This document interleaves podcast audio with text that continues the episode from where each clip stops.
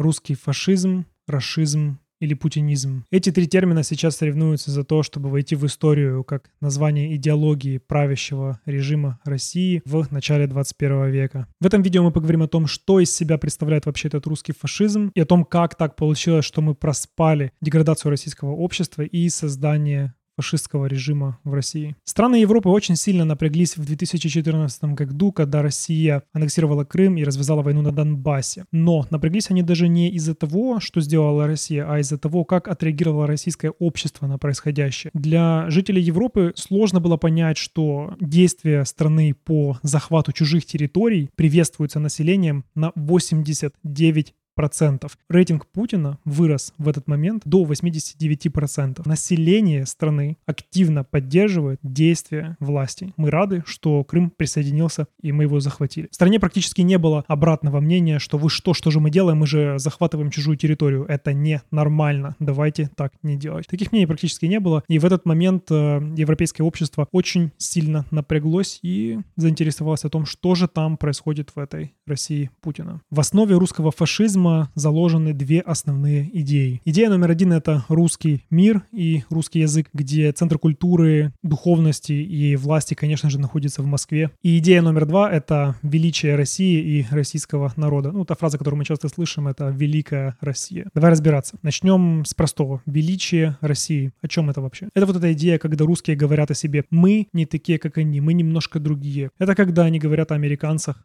пиндосы о том, что они дураки и идиоты. Да, они, конечно же, немножко богаче, но мы, по крайней мере, не такие глупые, как они. Продолжение этой идеи о том, что они думают, что они — это добро, а Запад — зло. Это идея о том, что Запад все время хочет их унизить, поработить, развалить Россию, а они все время борются за свое выживание и свои интересы против этого Запада. Эта идея тянется еще с Советского Союза. Вот этот милитаризм, когда мы живем в жопе, перспектива, в принципе, небольшая, экономика уже не растет, но зато у нас есть мощная армия. Еще величие русского народа проявляется по отношению к Европе, потому что Европа чаще звучит с приставкой «загнивающая», либо мы еще такой слышали термин, как «гей-ропа», подразумевая, что в Европе а, разрешены однополые браки, кучу беженцев, нищета, наркоманы, проституция и вообще все вот это плохое. А у нас, конечно же, этого никогда не будет, потому что мы духовные, у нас духовные скрепы, никогда это мракобесие не пройдет. Как мне кажется, эта вера в свою исключительность закрыла их от э, множества западных идей. Особенно если смазать все пропагандой, которая, ну, умножает эти все идеи минимум на 10. Вот у нас и получается картинка отличного расиста. Давай теперь про идею русского мира. Яркий пример — это когда к нам россияне, которые за «нет» войне, обращаются к нам, украинцам, как э, украинцы, братский народ, подразумевая, что у нас одна культура, история, ценности и идеалы. Стоп.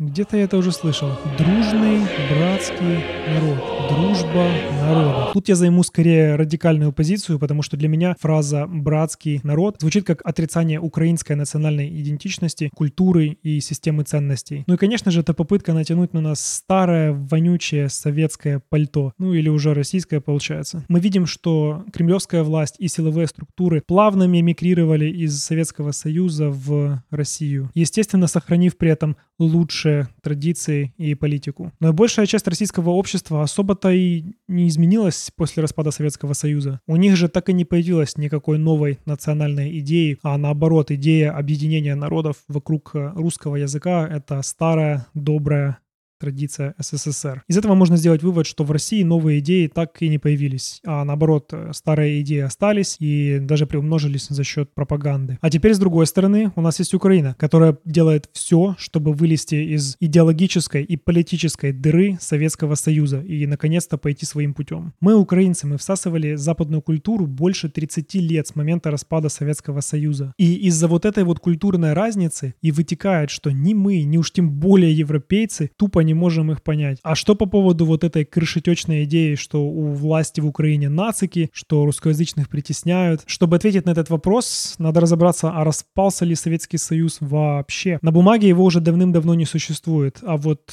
на практике не все так просто. Большинство стран бывшего Советского Союза до сих пор находятся под сильным влиянием Москвы. Обращаю твое внимание на самых послушных собачек Кремля. Например, до недавно проевропейская Грузия, которая в конце 21 года повернулась повернулась попкой к Европе и лицом к Кремлю. Ну и заодно еще и посадила Саакашвили в тюрьму, чтобы не выпендривался. Второй пример — это Лукашенко в Беларуси, который представления, по-моему, уже не требует. Ну и третий яркий пример — это Такаев, президент Казахстана, который пригласил русскую армию к себе на чаек, ну и заодно пострелять по своему народу, ну, чтобы не выпендривались. А что по поводу Приднестровья в Молдове? Это ж просто аналог ДНР, ЛНР, только в Молдове. А что по поводу Южной Осетии и Абхазии в Грузии? Это же то же самое, что Донбасс. Разница только в том, что это занимает 20% от территории Грузии, на минуточку. А что по поводу кровавой гражданской войны в Таджикистане, которая длилась 5 лет? Ну и там без России не обошлось. Ну и наконец-то мы плавно подошли к русско-украинской войне. Кстати, так ее называют на Западе. Для западного мира война между Украиной и Россией вообще началась в 2014 году, для всех это очевидный факт, и то, что происходит сейчас, это просто Россия решила пойти дальше и вторгнуться на территорию Украины. В общем, это все только доказывает, что Кремль хочет оставить нас э, рабами своих интересов. В общем-то, то же самое, что он сейчас делает и с остальными постсоветскими странами. Вот такой у нас русский мир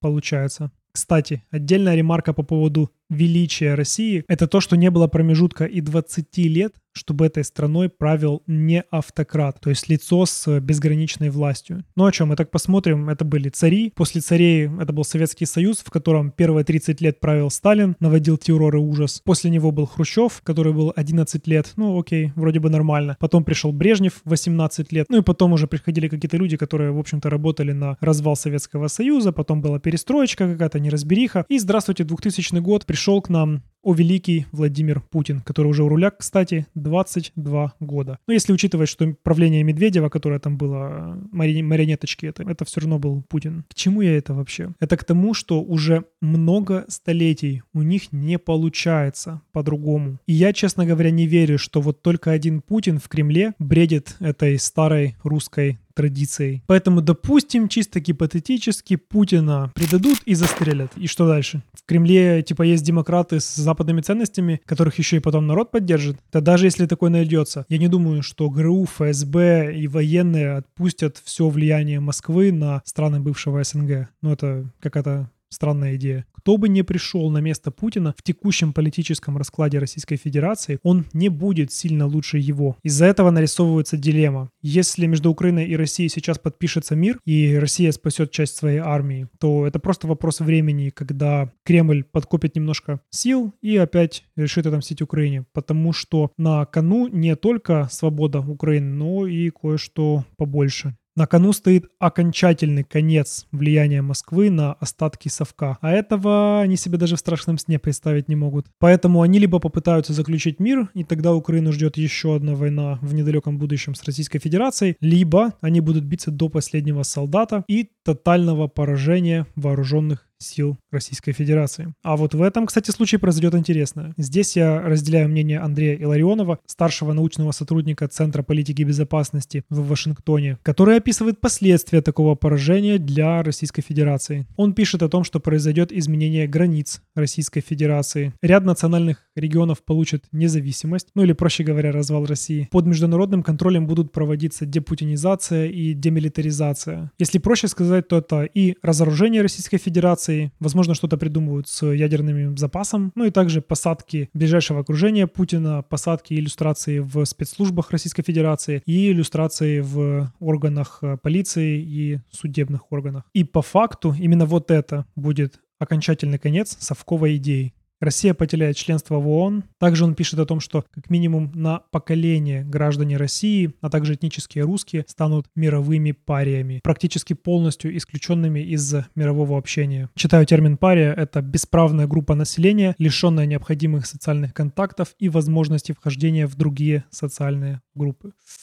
Это жестко. Скорее всего, будет ликвидирована международная практика о нераспространении ядерного оружия, и не менее 10 стран легализируют ядерное оружие, в том числе и ряд э, соседей России. Про какие страны это он пишет? Может, э, Украина в этом списке тоже? А? Интересно. И последний пункт — это произойдет радикальное изменение системы международной безопасности, нацеленное прежде всего на недопущение развития российского милитаризма, шовинизма и агрессии. Вот честно, читаю сейчас судьбу Российской Федерации, и ну как же как бальзам на душу. Ну а действительно, с другой стороны, если не сделать всего этого, то где гарантии, что российский фашизм не вернется опять? История России нам показывает, что пока что ничего не меняется. Как только началась война 24 февраля, в соцсетях начали появляться многочисленные видео наших воинов сборных сил Украины. Они постоянно говорили, что мы боремся не только за Украину, мы боремся за уничтожение московского режима. Теперь, наконец-то, я понял, о чем они говорят. Слава Збройным силам Украины. Героям слава.